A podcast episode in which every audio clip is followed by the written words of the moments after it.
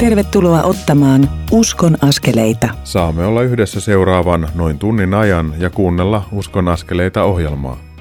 Minä olen Mikko Matikainen, Kansan Raamattuseuran reissottomuuteensa tottumaton pastori ja tämän ohjelman toimittaja. Mukavaa, että olet kuulolla. Uskon askeleita -ohjelman tekemisen mahdollistavat ja sen kustantavat Kristityt yhdessä ry ja Kansan Raamattuseura. Niiden saama taloudellinen tuki tavallisilta ihmisiltä mahdollistaa viime kädessä tämän ohjelman tekemisen. Lisätietoja kustantajista saat osoitteista kry.fi ja kansanraamattuseura.fi. Tämä Uskon askeleita -ohjelma koostuu 3 osuudesta.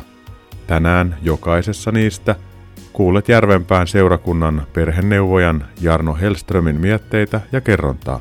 Ohjelman ensimmäisessä osuudessa Jarno kertoo omasta matkastaan papiksi ja millaisten vaiheiden jälkeen hänestä tuli perheneuvoja. Ohjelman toisessa osuudessa Jarno Hellström kertoo siitä, miten tämä koronapandemia vaikuttaa parisuhteisiin, eli millaisia kuormittavia tekijöitä löytyy ja millaisia mahdollisuuksia tämä tilanne tarjoaa. Ohjelman 3. osuudessa Jarno Hellströmin katse kääntyy tämän koronakriisin keskeltä perheiden elämään ja siihen, miten korona vaikuttaa perheiden arkeen. Ennen Jarnon tarinaa siitä, miten hänet johdatettiin perheneuvojaksi, palauttelen hieman mieliin viime viikon Uskon askeleita -ohjelman sisältöjä. Tuossa ohjelmassa kuulit, mitä pelastus on ja mitä se ei ole. Luukas kirjoitti sekä nimeään kantavan evankeliumin että apostolien teot.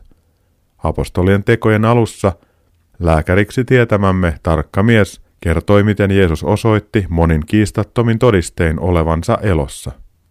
Pelastava usko kohdistuu siis ylösnousseeseen Herraan Jeesukseen Kristukseen, eikä kehenkään muuhun. Pelastus on sitä, että me otamme tuon armon vastaan ja hyväksymme Jeesuksen Herraksemme ja vapahtajaksemme.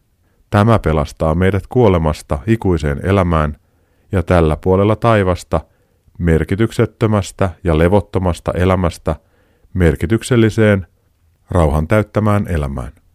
Ohjelman toisessa osuudessa kuuntelimme Kansanraamattuseuran eri teatteriryhmien Torstaiteatterin, Vivamon Raamattukylän ja Nukketeatteri Sananjalan yhteistyönä tekemän kuunnelman Pelon yö, toivon aamu. Se kuultiin myös pitkäperjantaina näillä rakkailla Radio Dein taajuuksilla ja on myös kuunneltavissa SoundCloudin kautta edelleen.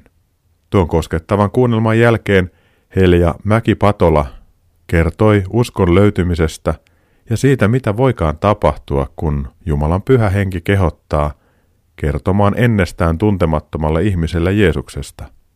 Ylösnousemus kutsuu meitä elämään uskoamme todeksi ja olemaan ylösnouseen todistajia siellä, missä kuljemme. Pyhä Henki puhuu, kehottaa, lohduttaa ja toimii tänäänkin meissä ja myös meidän tavallisten ihmisten kautta. Halutessasi voit kuunnella tuon ohjelman rakkaan Radio Dein nettisivujen kautta. Etsiydy Radio Dein sivuilla Uskon askeleita -ohjelman alasivulle. Sieltä löytyvät ilman musiikkeja kuunneltavissa olevat Uskon askeleita -ohjelmien jaksot. Tämän pidemmittä puheitta siirrymme nyt kuuntelemaan Jarno Hellströmin matkaa perheneuvojaksi. Uskon askeleita. Lapsuuden, nuoruuden haaveet olivat lentäjä ja lääkäri. Silmälasien kautta niin lentäjä homma karjuutui siihen. Lääkäri oli ehkä se niin kuin pisimpään voimassa oleva haave, mutta sitten kun aika tuli hakea, niin ei sitä sitten lopulta oikein tullut mitään. Lukion loppuvaiheessa koin hengellisen heräämisen. Semmoinen ensimmäinen syvempi kokemus tapahtui USA:ssa, jossa mä olin vaihto-oppilaana.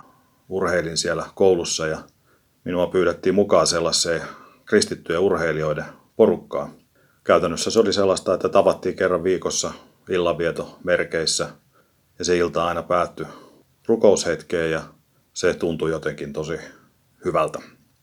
Palasin sieltä vaihto-oppilas vuoden jälkeen Suomeen, niin oli aika luontevaa hakeutua sitten oman seurakunnan toimintaan ja bongasin sieltä sählyvuoron ja menin sinne ja sitä kautta sitten päädyin nuorten iltoihin ja seurakuntayhteyteen seurakunnan nuorisotyön kanssa ja tapasin monia tosi hienoja ihmisiä ja siitä tuli sellainen eräänlainen uusi alku omaan henkelliseen elämään ja myös ihan elämään muutenkin.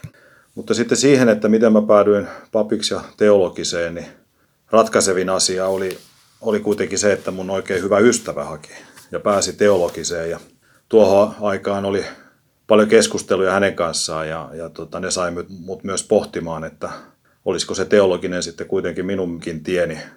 Lääkikseen hakeminen ei oikein edennyt ja niin siinä sitten kävi, että se ajatus vahvistui, että ylioppilaskirjoitusten jälkeen hakisin teologiseen. Ylioppilaskirjoitusten jälkeen äitini vinkkasi mulle, että olisi ehkä hyvä hakea jonkunlaista kesätyöpaikkaa ja meidän lähellä oli tämmöinen Ohkolan sairaala, Kellokosken mielisairaala, sivuosasto tai paikka ja hainkin sitten sinne ja yllättäen aloitin samana iltana vanhusten geriatrisella osastolla. Ja se oli nuorelle miehelle aikamoista shokkihoitoa. Mutta toisaalta mä törmäsin siellä myös sellaiseen todellisuuteen ja ihmisyyteen, jota mä en oikeastaan ollut aikaisemmin tiedostanut ja se vaikutti muhun aika syvällisesti. Vaikka mun tehtävät siellä osastolla oli hyvin konkreettisia, syöttämistä, pesemistä, pukemista, siivoamista, seurustelua potilaiden kanssa, niin mä näiden konkreettisten tehtävien rinnallani myös kiinnostui heistä ihmisinä, heidän taustoistaan ja tarinoistaan ja pyydettäessä sain myös luvan potilasasiakirjoja lukea ja sieltä avautui aika mielenkiintoisia tarinoita sitten siitä, että miten ihminen voi päätyä sellaiseen kohtaloon elämässään. Mutta aivan ratkaisevasti mulle on jäänyt sieltä osastolta yksi mies, kutsutaan häntä vaikka Mauriksi. Minua oli hänestä moneen kertaan varoitettu, Mauri oli halvaantunut alaraajoistaan ja sänkyyn sidottu, mutta hän oli myös hyvin äkkipikainen ja iso mies ja häntä pidettiin väkivaltaisena ja piti olla tosi varovainen, kun Martin kanssa toimi ja teki hoitotoimenpiteitä, sitten käänsi häntä tai mitä nyt kulloinkin tarvitsi. Siellä pari kertaa Mauri huoneessa ollessani ja turvaväliä pitäen huomasin, että siellä on myös hylly, jossa on erilaisia hänen tavaroitaan ja pölyinen rivi C-kasetteja. Ja niitä tutkimalla huomasin, että Juise näytti olevan Maurin suosikki. Näytin Maurille kasettia ja kun ikkunalaudalla oli kasettisoitin, niin pistin Juisea soimaan. Ja se on kyllä jäi mieleen todella mahtavana kokemuksena, että miten Martin kasvot alkoi loistamaan. Ja vaikka hän ei juurikaan pystynyt puhumaan, niin hän alkoi ääntelehtiä ja käsi alkoi vispata tämän musiikin tahdissa. Ja niinpä mä siitä sitten tajusin, että laitetaanpa aina Juisea soimaan, kun Maurihuoneeseen mennään. Ja sen jälkeen ei ollut kyllä minulla minkäänlaista syytä pelätä siellä ja Maurin kanssa asiat sujui kuin tanssi. Mä jotenkin ajattelen, että tämä ja ehkä monet tai ainakin jotkut samantyyppiset kokemukset tuolta mielisairaalasta hahmottuu nyt yhtenä tärkeänä askeleena kohti nykyistä tehtävääni. Hain sitten tuon kesän jälkeen ja seuraavan vuoden jälkeen, jolloin olin yrittänyt lääkikseen lukea, mutta siitä ei siis tullut mitään. Hain teologiseen ja ihan nippanappa rimaa hipoen pääsin, mutta hyvä niin, varsinaista kutsumusta kirkonvirkaa minulla ei ollut, mutta teologia ja usko kiinnostivat. Ammattia en siinä kohdassa juurikaan ajatellut. Opiskeluun kuului harjoitteluja ja olin myös kesätöissä seurakunnassa ja kun 90-luvun lamassa töitä ei todellakaan ollut pilvin pimein tarjolla, niin kyllä se seurakuntapapin työ sitten ajan myötä alkoi tuntua aika luonnolliselta ja oikeastaan myös ainoalta vaihtoehdolta työllistyä. Tutkijan ura ei nyt kyllä itseäni kiinnostanut, vaikka tällainen tiedollinen intressi oli siinä ehkä tärkein, kun tiedekuntaan hain. Monet asiat loksahteli siinä loppuvaiheessa ja varsinkin sen jälkeen, kun vaimo tuli raskaaksi 98 alkusyksystä, niin sain sitten aika nopealla vauhdilla opinnot valmiiksi ja minut vihittiin sitten helluntaina 99 kuukausi ensimmäisen lapsen syntymän jälkeen papiksi. Kotiseurakunnalle Mäntsälään nuorisopapin virkaan. Osasta tuosta seurakuntapapin työstä pidin paljonkin, mutta siinä oli myös sellaisia puolia, joissa en oikein tuntenut oloani kotoisaksi tai hyväksi. Ihmisten kohtaaminen tuntui hyvältä, mutta sitten semmoiset vähän julkisemmat tilanteet ja ehkä semmoinen julistaminen ja sen tyyppinen puoli ei jotenkin oikein tuntunut minusta omalta. Ja kun vaimo sitten toisen lapsen syntymän jälkeen, noin puoli vuotta sen jälkeen, ehdotti minulle, että mitäs jos minä jäisin nyt vuorostani kotiin kahden lapsen kanssa, niin toisaalta tämä mahdollisuus kokea tätä koti-isänä olemista ja vanhemmuutta ihan uudella tavalla tuntui hyvältä, mutta myös tämmöinen ammatillinen aikalisä siihen, että mitä mä oikeastaan niin kuin nyt sitten pappina tai kirkon työntekijänä niin kuin haluaisin tai voisin edes tehdä. Tuo vuosi kahden pienen pojan kanssa kotona kyllä jälkikäteen ajateltuna voi sanoa, että se teki minusta isän ja myös suhteessa puolisoon, niin meidän vanhemmuus muuttui sen vuoden aikana tasavertaiseksi. Tässä ei varmaan riitä aika tarkemmin kertomaan siitä ajasta, vaikka siitä paljon olisi puhuttavaa, mutta pidän sitä kyllä yhtenä elämäni tärkeimmistä päätöksistä ja sillä oli kyllä monenlaisia ja kauaskantoisia vaikutuksia myös liittyen nykyiseen perheneuvojan työhön.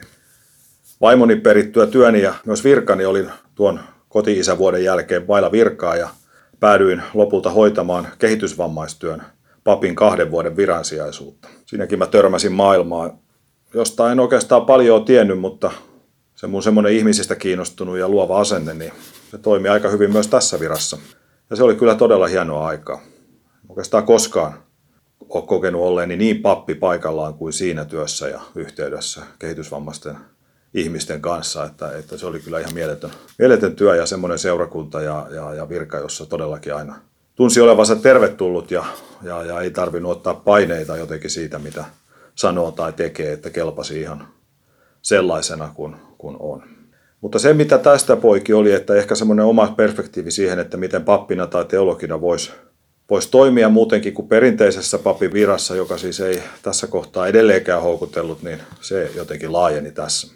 Ja juuri tähän ajatukseen sitten yhdistyi, että kun olin kartoitellut erilaisia työpaikkoja ja hakenutkin joitain kirkosta ja kirkon ulkopuoleltakin ilman lopullista menestystä, niin tutkaani osui kirkon perheneuvojan virka Kotkassa ja siitä syntyi sellainen ajatus, että entäs jos mä hakisin sitä. Itsellä oli kyllä monta jo pätevää argumenttia siihen, että miksi mun ei kannattaisi tai miksi mulla ei ole mitään mahdollisuuksia saada tällaista virkaa, mutta päädyin lopulta laittamaan paperit sisään ja tässäkin taas moni asia loksahteli kohdalleen ja niin siinä vaan sitten kävi, että lopulta minut siihen virkaan valittiin ja tammikuussa 2006 aloitin perheneuvojan virassa Kotkassa. Sieltä siirryin tammikuussa 2007 Hyvinkäälle johtavan perheneuvojan virkaan ja siellä olin 13 vuotta ja viime vuoden elokuussa aloitin sitten perheneuvojan virassa Järvenpäässä nykyisessä tehtävässäni. Kiitos Jarno tarinastasi. Sitä kuunnellessani ajattelin, että Jumalalla on meille jokaiselle hyvin henkilökohtainen suunnitelma ja kutsumus. Matkalle lähtiessämme emme tiedä, minne se vie. Onneksi matkaseuramme Jeesus on parasta, mitä meillä voi olla. Kaikki meistä eivät ole julistajia tai ulospäin suuntautuneita ihmisiä, ja niin on hyvä. Jarnolla on rinnalla kulkijan sydän ja hänenlaisiaan Jeesuksen rakkaudella rakastavia ihmisiä tämä aika todella tarvitsee. Rukoillaanpa yhdessä. Herra Jeesus, kiitämme sinua siitä, että sinä tunnet meidät läpikotaisin ja tiedät millaista tekoa me olemme. Koska tämän tiedät, niin voit ja haluat johdattaa meitä sellaisiin tehtäviin, joissa persoonamme ja lahjamme tulevat parhaalla mahdollisella tavalla käyttöön. Kiitämme sinua myös siitä, että jos työelämässä emme pääse toteuttamaan omia lahjoja ja taipumuksia, niin harrastuksiemme kautta voimme niitä toteuttaa ja olla toisille iloksi ja saada elämäämme iloa. Herra, auta meitä rakastamaan itseämme sinun rakkaudellasi ja avaa meidän silmämme näkemään sinun rakkaudellasi toiset ihmiset. Opeta meitä uskomaan ja luottamaan sinuun.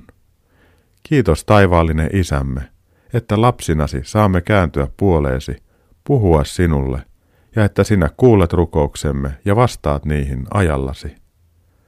Jeesuksen nimessä näitä rukoilemme ja sinun hyviin käsiisi jäämme. Aamen. Kuuntelemme nyt kappaleen Jeesus sinä huomaat Joel Hallikaisen laulamana. Sen jälkeen siirrymme kuuntelemaan Jarno Hellströmin näkökulmia siitä, miten koronatilanne saattaa kuormittaa parisuhdetta. Pysy siis kanavalla, kun Uskon askeleita -ohjelma kohta jatkuu.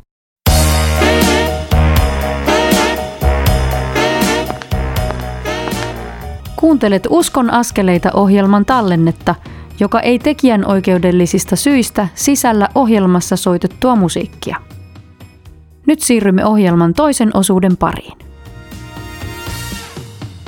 Kuuntelet Uskon askeleita -ohjelmaa, jonka tuottavat Kristityt yhdessä ry ja Kansan Raamattuseura. Lisätietoa löydät osoitteista kry.fi ja kansanraamattuseura.fi. Tervetuloa takaisin Uskon askeleita -ohjelman pariin.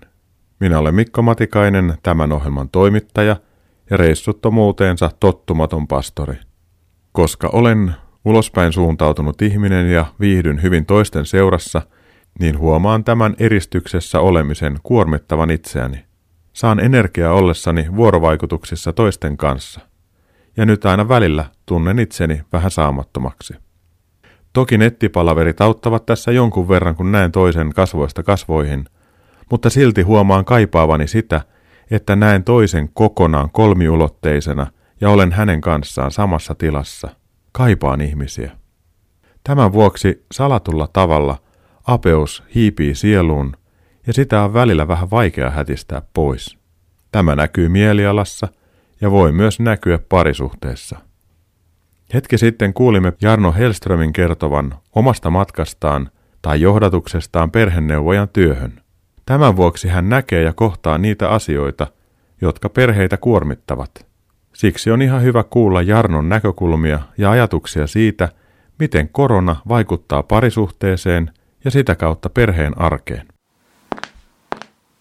Uskon askeleita. No, ensin on tietysti sanottava, että tällaista kriisiä oikeastaan ei koskaan ole ollut, eli pikkusen voi olla vähän hankala kysymyksen asettelu, mutta ehkä yleisesti ajatellen niin rutiini ja ylläpito auttaa tosi montaa ihmistä vaikeana aikana.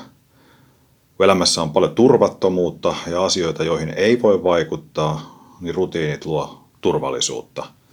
Sängyn petaaminen, hampaiden pesu, tosi tämmöiset arkiset ja yksinkertaiset asiat. Toki me ollaan ihmisinä myös erilaisia tässä suhteessa. Toiset kaipaa nimenomaan tällaisia toistuvia juttuja ja sitten taas on ihmisiä, joille nimenomaan jousto ja ehkä poikkeaminen semmoisista arjen rutiineista taas sitten tuo rentoutta ja väljyyttä enemmän elämää. Pääasiat jotenkin niin kuin tietää ja tuntee itsensä, mutta ehkä juuri lasten kanssa niin miettii, että perheessä sitten nämä rutiinit on aivan erityisen tärkeitä. Sitten kun moni tekee etätyötä tällä hetkellä aika paljon kotona, niin olisi jotenkin ehkä hyvä olla jonkinlainen sopimus tai yhteinen sävel siitä, että miten se työ- ja vapaa-aika erotetaan toisistaan. Kuulin, että tuttavaperheessä puetaan työvaatteet päälle päivän ajaksi ja sitten kun työt on tehty ja etätyöt on tehty ja on aika heittää vapaalle, niin myös vaatteet vaihtuu rennompiin. Sitä voi miettiä, että sopisiko se myös itselle, jos etätöitä tekee esimerkiksi kotona.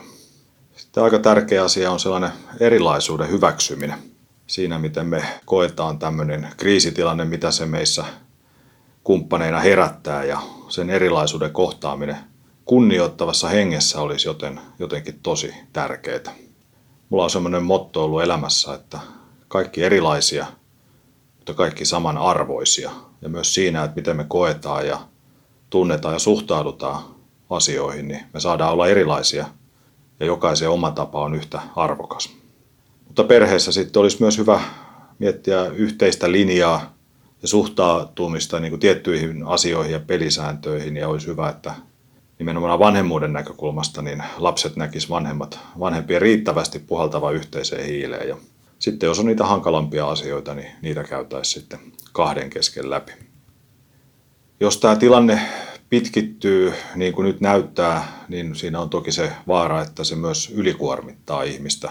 Ja ylikuormittuneena välit helposti kiristyy ja oma ulosanti voi olla äkkipikasta ja suhteutuminen johonkin hyvin arkisiinkin asioihin, pieniin vastoinkäymisiin voi jotenkin kärjistyä. Ja sitä on nyt syytä ehkä myös niin kuin suodattaa ja ymmärtää niin suhteessa omaan puolisoon kuin myös itseensäkin. Yksi hyvä lääke tällaiseen asiaan on parisuhteen vastavuoroisuus, joka toteutuu sitä kautta, että tsempataan ja rohkaistaan toinen toisiamme parhaan kykymme mukaan. Tarpeista ja toiveista kannattaa kertoa etupainotteisesti. Se on hyvää ennaltaehkäisyä. Siis ennen kuin edes ollaan jossain vaikeassa tilanteessa, niin on hyvä jo vähän niin kuin ennakoida ja kertoa, että mitä toivoo ja mitä tarvitsee. Ja tällaisessa pitkittyvässä kriisissä varsinkin, niin nyt on vielä hyvin aikaa siihen. Normielämässä hyvin monen parisuhteessa elävän suorastaan hokema on se, että ei ole yhteistä aikaa. No nyt on. Olkoonkin, että se tapa, millä tämä yhteinen aika on mahdollistunut, niin on aika yllättävä. Ja voihan se äkkiseltään tuntuu oudolta, että mitäs me nyt tällä kaikella ajalla oikeastaan niin kuin tehdään. Mutta mä toivon, että se nähdään myös niin kuin huikeana hyvänä mahdollisuutena. Monen työ ja kotiolot ei anna tähän mahdollisuutta, mutta todella monelle myös antaa. Ja sitten myös se perheen yhteinen tekeminen niin mahdollistuu tässä kohtaa ihan eri lailla, kun kotoa ei nyt oikeasti voi poistua. Ja siellä sitä aikaa on, mutta myös niitä mahdollisuuksia. Ehkä semmoinen perusennaltaehkäisyn avaimena, niin mikä ehkä aikaisemmissakin tuli jo niin kuin mainittua tai oli siellä rivien välissä, niin on avoimuus. Varsinkin omista toiveista ja tarpeista, sillä siinä miten me kriisiä kohdataan ja sitä käsitellään, niin meidän yksilöllisyys ja erilaisuus korostuu ja tulee ehkä näkyviinkin ihan eri lailla kuin normiarjessa. Ja siksi on hyvä pitää kumppani puoliso kartalla siitä, miten asiat kokee ja mitä milloinkin tarvitsee. Ettei käy esimerkiksi niin, että jos on tarve olla hetki omissa oloissaan tai ladata akkuja, vaikka kuulokkeet päässä musiikkia kuunnellen, niin tämä tarve ei tulisi tulkituksi kumppanin puolesta torjunnaksi tai etäisyyden ottamiseksi. No joo, on se tietysti etäisyydenkin ottamista, mutta se on etäisyyden ottamista vain siksi, että se mahdollistaa yhteyteen palaamisen. Sitten kun saa hiukan ladattua niitä akkuja ja hengähdettyä. Ja sitä on kumppanina jotenkin helpompi ymmärtää, että okei, että nyt se toimii noin, jotta se on kohta taas niin kuin tässä lähellä ja homma jatkuu. Jos tässä aika vielä riittää, niin voisin sen sanoa, että kannattaa itse asiassa havainnoida sitä, miten itse puhuu asioista puolisolle tai lapsilleen tällaisessa tilanteessa, sillä kieli rakentaa todellisuutta. Mä luulen, että just nyt tällä hetkellä lapset tarvitsee meiltä aikuisilta aika lailla sellaista armollista, toiveikaista ja tsemppaavaakin puhetta, puhumattakaan sitten meidän omasta puolisosta. Uutisista ja somesta voi vähän huomaamatta tarttua helposti sellaisia sanoja ja käsitteitä, joiden hokeminen ei tee hyvää, koska ne, kuten äsken sanoin, muokkaa todellisuutta ja joita varsinkaan lasten on välillä vaikea ymmärtää. Siksi kannattaa välillä vähän niin kuin kuunnella sitä omaakin puhetta, että no mitäs mä niin kuin nyt suhtaudun tähän ja miten mä sanotin tämän ja saada itsensä kiinni siitä, että joista asioista voisi puhua välillä toisellakin tavalla. Minkälaisen kotitehtävän antaisit perheen vanhemmille päivittäin tehtäväksi? No mulle semmoinen tärkeä lause on aina ollut, että parisuhteessa ja perheessä on tärkeää jakaa surut ja tuplata ilot. Ja siitä kannattaa pitää kiinni tässäkin kriisissä ja poikkeustilanteessa ja ehkä jopa enemmän kuin koskaan aiemmin. Sitten sellaisena ehkä konkreettisena päivittäisenä tehtävänä, niin kuin kysyit ja pyysit, voisi olla se, että ainakin kerran päivässä kiittää kumppaniaan, perheenjäseniä ja itseään. Kiitos on näissä oloissa niin tärkeä asia ja sana, että se voi muuttaa koko parisuhteen ja perheen suunnan. Voi siellä kotona kyllä siitäkin kiittäen puhua, että tosi moni ihminen kyllä terveydenhuollossa ja monenlaisissa tehtävissä kouluissa niin tekee tosi paljon tärkeitä asioita tällä hetkellä meidän kaikkien hyväksi, jos vaikka tämmöisellä tehtävällä eteenpäin. Lämmin kiitos Jarno Hellström tästä. Kiitos myös Kansan Raamattuseuran varatoiminnanjohtaja Kalle Virralle, joka pyysit Jarnolta tässä ohjelmassa kuulemiamme näkökulmia. Luin Iltalehden 16.4. uutisoinnin Toimihenkilöliiton Erton tekemästä kyselystä, jonka mukaan reilu 1/3, eli 37% työntekijöistä sanoo koronakriisin heikentäneen heidän työssä jaksamistaan. Monet myös pelkäävät jaksamisensa puolesta vielä kuukausia kriisin jälkeenkin. Ihmiset ovat kovilla ja huolissaan siitä, mitä tulevaisuus tuo tullessaan. Valitettavasti nyt on kuulunut huonoja uutisia myös heistä, jotka tulivat lomautetuiksi kriisin aivan alkuaikoina. Osalla on jäänyt ryyppy päälle ja alkoholin kulutus on riistäytynyt holtittomaksi. Siksi he tarvitsevat apua saadakseen tuon tuhoavan putken poikki. Tämä kuormittaa ihmistä itseään, hänen läheisiään ja kovalla kuormituksella olevaa terveydenhuoltoa entisestään. Tässä yhteiskunnassa koettu yksinäisyys tai ulkopuolisuuden tunne ei yhtään helpota tätä tilannetta. Ihmiset hakevat lohtua ja irrottautumista tästä ahdistavasta arjesta pakenemalla viihteen maailmaan, keinotodellisuuteen tai tarttuessaan päihteisiin. Tämä kaikki heijastuu varmasti myös koteihin, jossa jaksamisen haasteet, ahdistus ja alkoholi näkyvät masennuksen oireina ja väkivallan aiheuttamana turvattomuutena. Luen Efesolaiskirjeen 5. luvun jakeesta 15 eteenpäin. Katsokaa siis tarkoin, miten elätte. Älkää eläkö tyhmien tavoin, vaan niin kuin viisaat. Käyttäkää oikein jokainen hetki, sillä tämä aika on paha. Älkää olko järjettömiä, vaan ymmärtäkää, mikä on Herran tahto. Älkää juopuko viinistä, sillä siitä seuraa rietas meno, vaan antakaa hengen täyttää itsenne. Veisatkaa yhdessä psalmeja, ylistysvirsiä ja hengellisiä lauluja. Soittakaa ja laulakaa täydestä sydämestä Herralle, ja kiittäkää aina ja kaikesta Jumalaa, Isää, meidän Herramme Jeesuksen Kristuksen nimessä. Tuon sananpaikan äärellä pyydä Jumalalta voimaa, jotta voisin elää viisaiden tavoin ja käyttää jokaisen hetken, jonka saan elää oikein. Paavali sanoi omasta ajastaan, että se oli paha. Meidän elämämme aika on toisenlainen, mutta omalla tavallaan nyt on myös paha aika. Tunnistan tämän ajan keskellä haluni paeta jonnekin. Haluan tehdä valinnan kääntyä Jumalan puoleen ja pysyä hänessä. Olen huomannut, että kun rukoilen ja salasiunaan toisia, niin oma ahdistukseni hieman helpottaa. Antamalla saa tässäkin asiassa. Paavali kehottaa meitä katsomaan, millaisia valintoja teemme tässä ajassa. Ensinnäkin meidän tulisi ymmärtää Herran tahto meitä kohtaan. Tiedämme Raamatun pohjalta, että Jumala on hyvä ja hän on rakkaus. Hän vain odottaa, jotta voisi olla meille armollinen.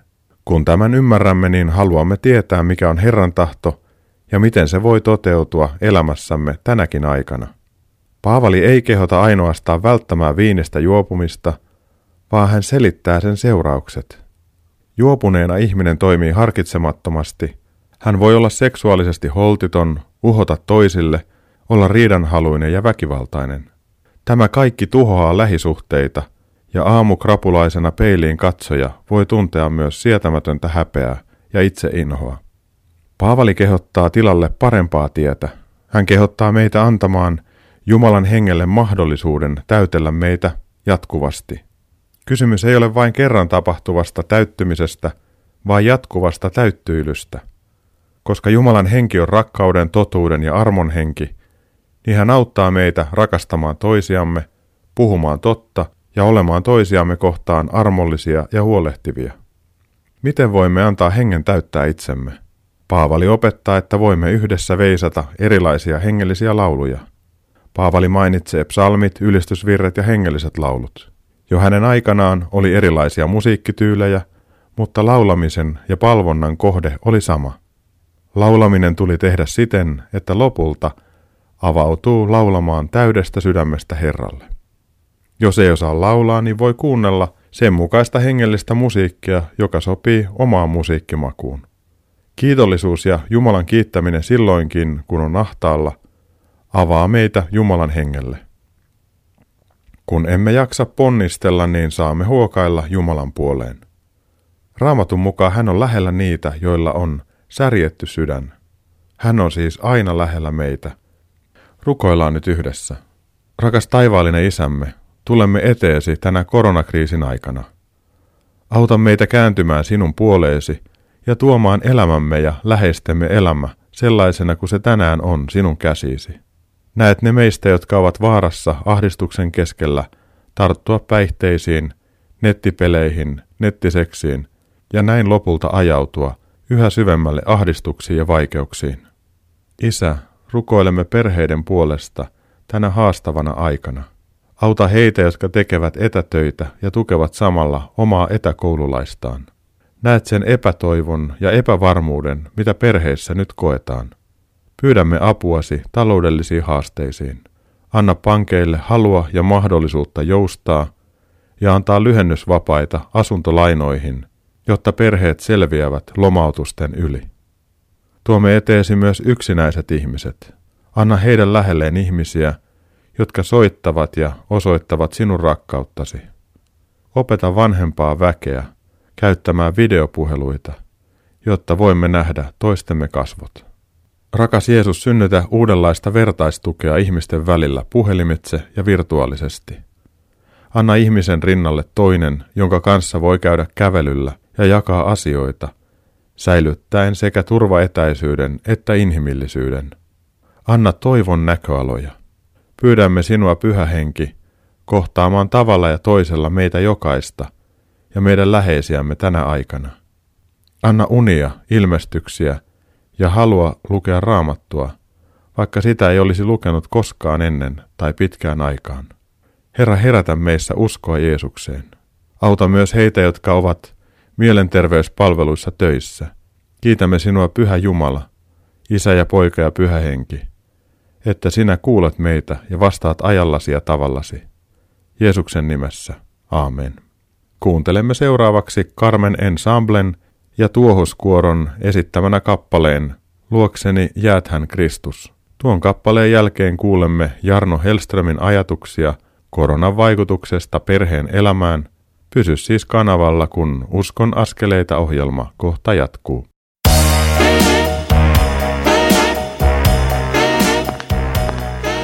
Kuuntelet Uskon askeleita -ohjelman tallennetta, joka ei tekijänoikeudellisista syistä sisällä ohjelmassa soitettua musiikkia. Nyt siirrymme ohjelman kolmannen osuuden pariin.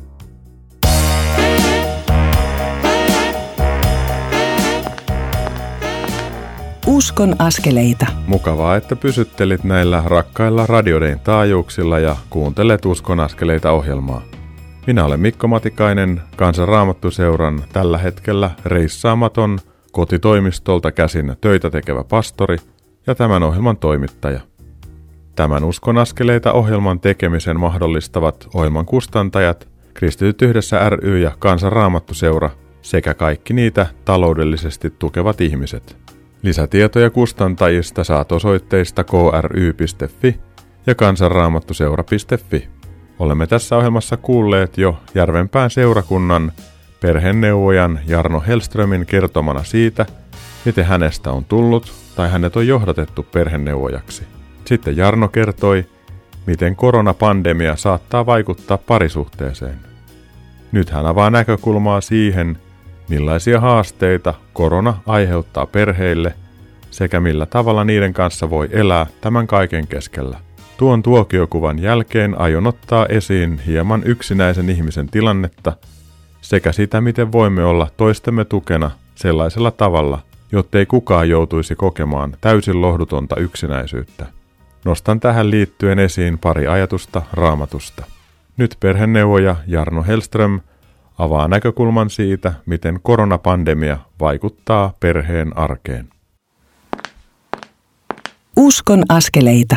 Millaisiin haasteisiin ajattelet, että perheet joutuvat koronavirusten rajoitusten takia? No ehkä ensimmäiseksi tulee mieleen, että aika useimmilla tämä koronatilanne tarkoittaa yhdessä vietetyn ajan määrän lisääntymisestä tavanomaisesti. Ja ainakin tässä alkuvaiheessa niin luulen, että tämä jollain lailla vertautuu yhteiseen pitkään lomaan. No tätä lomaa tai aikaa ei ole toki odotettu ja siihen ei liity mitään sellaista, mutta lomista tiedämme kuitenkin, että joidenkin ihmisten parisuhde kriisiytyy loma-aikaan ja yhdessä vietetyn ajan kasvamisen myötä.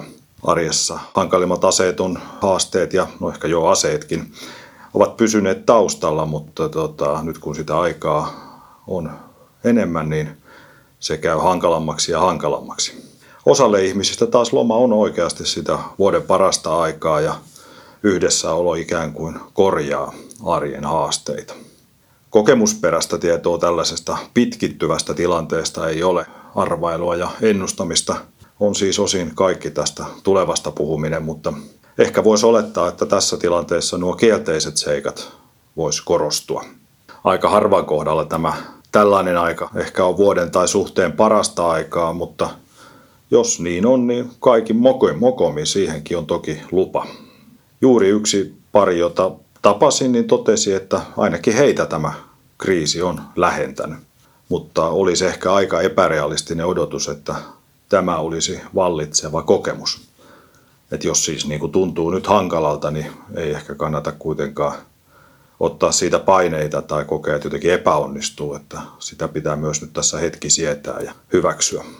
Kun tilanne muuttuu tällä tavalla yllättäen ja ilman, että siihen on mitenkään voinut varautua, niin aika lailla monet käytännön järjestelyt työn ja kotiolojen suhteen voi viedä yllättävänkin paljon voimia. Ja takki voi tuntua nopeasti tyhjältä. Osa ihmisistä saa tämmöisissä tilanteissa vähän niin kuin semmoisen adrenaliinipiikin, että muuttuvat hyvinkin toimintakykyisiksi hetkeksi ja aikaansaaviksikin, mutta jos tilanteen jatkuessa tämäkin muuttuu ja tulee tosiaan se takkityhjä voimaton olo, niin se on ihan ok, se on ihan inhimillistä ja sitä ei ehkä voi edes estääkään. Sitten ajattelin, että läheisyys ja seksuaalisuus tärkeinä parisuhteen asioina niin on sellaisia, että olisi aika ihme, ettei tällainen hankala tilanne vaikuttaisi niihin. Osalla voi ajatella tarpeen jopa kasvavan. Läheisyys ja seksuaalisuus voi olla hyvällä tavalla ihmiselle jo ennenkin koettuna tietynlainen hyvä tapa paeta todellisuutta. Läheisyyden seksuaalisen kautta voi purkaa stressiä ja sitten mä ajattelen, että myös sellaiselle sanattomalle yhteyden kokemiselle pitäisi olla tilaa ja läheisyys ja kosketus on siihen yksi hyvä keino. Voi olla vaikea pukea sanoiksi tunteita tällaisina aikoina ja aikoina, jotka vetää niin sanotusti hiljaiseksi. Joten esimerkiksi pitkään halaukseen niin voi liittyä paljon sellaista, mitä ei pysty sanottamaan, mutta mitä pystyy kehon kielellä välittämään. Yhtä lailla, kuten aiemminkin, osalla meistä ehkä tämmöisessä stressaavassa tilanteessa läheisyyden esteet kasvaa.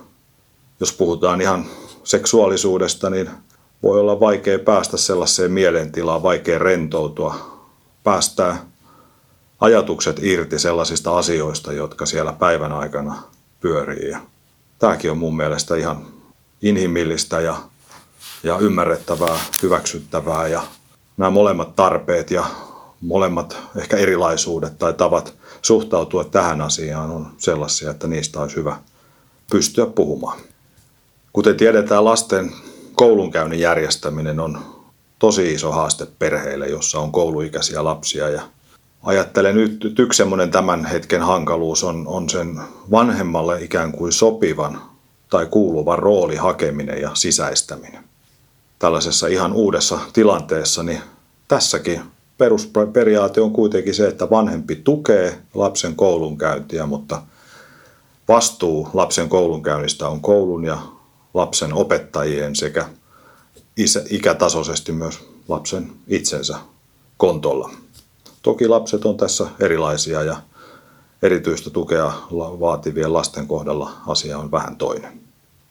Tässä on se vaara, että vanhempi voi myös väsyttää itsensä, jos ottaa liian ison roolin ja sillä lailla tahtomattaankin voi olla jopa ainakin väliaikaisesti este sille yhdelle asialle, mistä koulunkäynnissäkin on kyse, eli lapsen oman toiminnan ohjaamisen kehitykselle. Et nyt olisi niin kuin lupa tavallaan vanhempana. Vähän vähempääkin ja ehkä suhtautua asioihin sillä maltilla, että nyt opetellaan ja kohta löydetään se oikea rooli.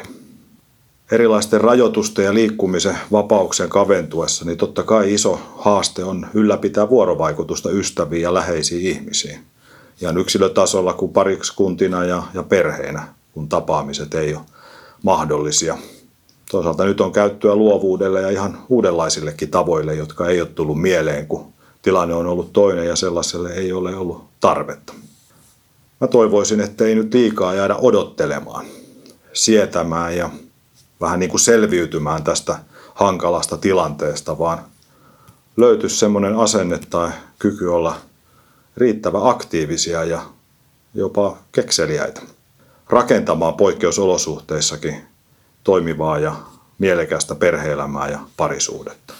Tämä on myös vähän niin kuin mun mielestä meidän vanhempien niin kuin vastuulla suhteessa meidän lapsiimme. Lämmin kiitos Jarno Hellström näistä kaikista tässä ohjelmassa jakamistasi asioista ja näkökulmista. Tuossa ohjelman toisessa osuudessa hän kertoi siitä, miten tärkeää on säilyttää elämässä arjen tietyt rutiinit, jotta elämässä on hyvä rytmi poikkeuksellisinakin aikoina. Meidän etätyötä tekevien haasteena on erottaa työ- ja vapaa-aika omassa elämässämme tässä tilanteessa. Me olemme ihmisinä hyvin erilaisia ja siksi erilaisuutemme kohtaaminen ja tiedostaminen on tärkeää. Olemme erilaisia, mutta samanarvoisia, niin kuin Jarno hyvin sanoi. Meillä on jokaisella omassa elämässämme haasteita, mutta niiden keskellä voimme tukea toisiamme sen, mitä jaksamme ja voimme. Perheissä on hyvä etsiä yhteisiä rutiineja ja linjauksia, jotta osaamme puhaltaa yhteen hiileen ja jaksaa yhdessä. On selvää, että tämän koronatilanteen pitkittyminen tulee muovaamaan arkeamme uudella tavalla. Ehkä olisi hyvä ajatella asioita tietoisesti ja luoda itse uusia rutiineja, eikä vain ajautua toimimaan jollakin tavalla. Avoimuus, omista toiveista ja tarpeista puhuminen ovat erittäin tärkeitä asioita perheissä juuri nyt. On hyvä sanoa ääneen, että jos haluaa hetkeksi vetäytyä omaan rauhaansa. Pienen henkisen tilan saatuaan on helpompi palata yhteyteen ja elää siinä. Itselleni on hyvin tärkeää käydä kävelemässä tuossa lähimetsässä itsekseni, ja sitten kun palaan, niin sitten jaksan taas paremmin. Muiden on hyvä tietää tällaisista asioista, ettei tuollaisia tilanteita tai vetäytymisiä tulkita hylkäämiseksi. Olen havahtunut tämän kriisin aikana siihen, että tämä kriisi on vaarassa eristää meidät toisistamme. On täysin selvää, miksi valtiovaltamme kehottaa meitä pitämään fyysistä etäisyyttä toisiimme. Kun käytännössä vietämme paljon aikaa kodeissamme ja oman perheemme kesken, niin olemme vaarassa unohtaa naapurimme sekä ne ystävämme tai sukulaisemme, jotka joutuvat elämään yksin. Tämä aika kuormittaa meitä kaikkia. Teillä yksin elävillä tämä aika voi tuntua erityisen raskaalta. Havahduin tähän, kun luin erään Englannissa elävän ystävämme Facebook-päivityksen. Siinä hän sanoi, ettei ole 27 päivään voinut jutella kenenkään kanssa kasvotusten, eikä kukaan ole koskettanut tai halannut häntä tuona aikana. Tämä on tuntunut ja tuntuu erityisen raskaalta, kun harrastuksiinkaan ei saa mennä. Vaikka emme voi halata tai koskettaa, niin olisi tärkeää, että voisimme antaa aikaa toisille puhelimessa, videopuhelujen kautta ja jos on mahdollista, niin käydä vähän kävelyllä tai istua ulkona siten, että säilytämme vaaditun turvaetäisyyden. Yhteinen rukous on tärkeää ja se on mahdollista järjestää monella eri tavalla. Fyysinen etäisyys huutaa henkistä läheisyyttä. Näin minä tämän koen. Jaakob kirjoittaa kirjansa ensimmäisessä luvussa jakeissa 26-27. Jos joku luulee olevansa Jumalan palvelija, mutta ei pysty hillitsemään kieltään, hän pettää itsensä ja hänen Jumalan palveluksensa on turha. Puhdasta, Jumalan ja Isän silmissä tahratonta palvelusta on huolehtia orvoista ja leskistä, kun he ovat ahdingossa, ja varjella itsensä niin, ettei maailma saastuta. Jotenkin koen tuon Jaakobin kirjeen kohdan erityisen ajankohtaisena. Ensinnäkin on tärkeää valvoa sitä, miten ja miksi me puhumme. Kuten perheneuvoja Jarno Hellström sanoi, niin puhe luo aina todellisuutta. Sillä, mitä sanomme, on valtava merkitys. Jarno muistutti meitä siitä, että toista olisi hyvä kiittää joka päivä jostakin. Se muuttaa ilmapiiriä. Toiseksi meidän tulee pitää huolta orvoista ja leskistä, yksin elävistä, kun he ovat ahdingossa. Tämä voi soveltaa tähän aikaan siten, että pitää yhteyttä, käy kaupassa ja antaa aikaa toiselle. Tuo edellä mainittu kävely yhdessä turvaetäisyyden säilyttäen kuulostaa melkein Jaakobin sanalta, kun hän sanoi, että meidän tulee varjella itsemme niin, ettei maailma saastuta. Koronavirus ja maailman asenteet tarttuvat niin helposti, eivätkä kumpikaan tee ihmiselle hyvää.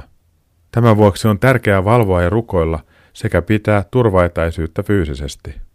Toisen Mooseksen kirjan luvun 22 jakeissa 20-22 sanotaan näin. Älä tee muukalaiselle vääryyttä, äläkä riistä häntä, sillä olet itsekin ollut muukalaisena Egyptissä. Älkää kohdelko huonosti leskiä, älkääkä orpoja. Jos kohtelette heitä huonosti, minä kuulen heidän huutonsa, kun he huutavat minulta apua. Meidän tulee pitää huolta leskistä ja orvoista sekä pitää huolta siitä, että me emme tee vääryyttä tai riistä keskuudessamme asuvia muukalaisia tai ihmisiä, jotka ovat tällä hetkellä heikommassa asemassa. Tässäkin tulee esiin puheen merkitys. Rukoillaan yhdessä. Rakas Jeesus, auta meitä puhumaan hyvää toisistamme ja luomaan uusia rutiineja, jotka tukevat elämäämme tänä poikkeusaikana. Havahduta meitä perheellisiä huomaamaan heidät, joilla ei ole kotona juttu- tai lenkkikaveria. Anna yksin eläville rohkeutta ottaa yhteyttä toisiin ihmisiin ja rakenna vertaistukea ihmisten välillä. Me haluamme rukoilla erityisesti myös heidän puolestaan, jotka ovat sairaalassa tai muuten eristettyinä koronan tai jonkun sairauden takia. Lohduta sinä, taivaallinen Isämme, meitä. Anna luovuuttasi olla toisia lähellä henkisesti, vaikka joudumme olemaan etäällä toisistamme fyysisesti. Sinä tiedät, mitä tarvitsemme, vaikka emme osaisi sitä sanoiksi pukea. Jeesuksen nimessä, aamen. On tullut aika antaa muutama ajatus tai virike tätä viikkoa varten.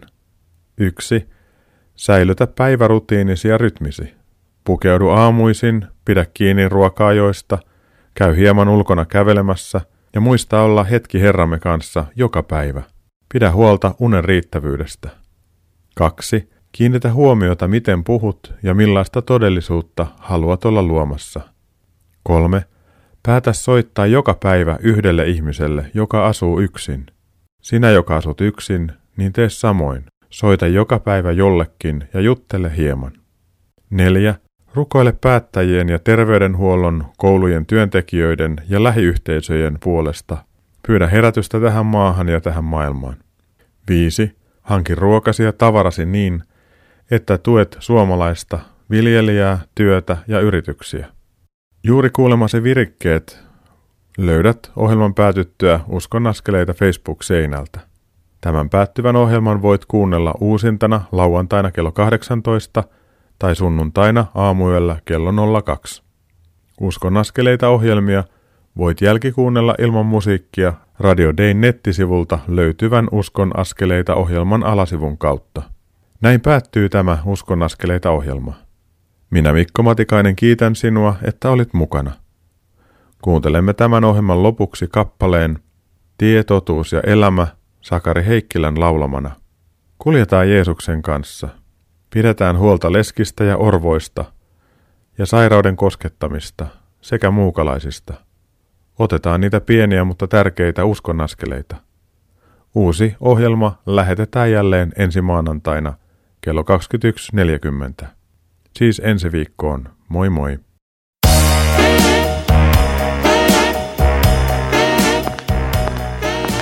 Kuuntelit juuri Uskon askeleita -ohjelman tallenteen. Tekijänoikeudellisista syistä tämä tallenne ei sisällä ohjelman lopuksi soitettua musiikkia. Kiitos, että kuuntelit. Siunattua päivää ja hyviä uskon askeleita.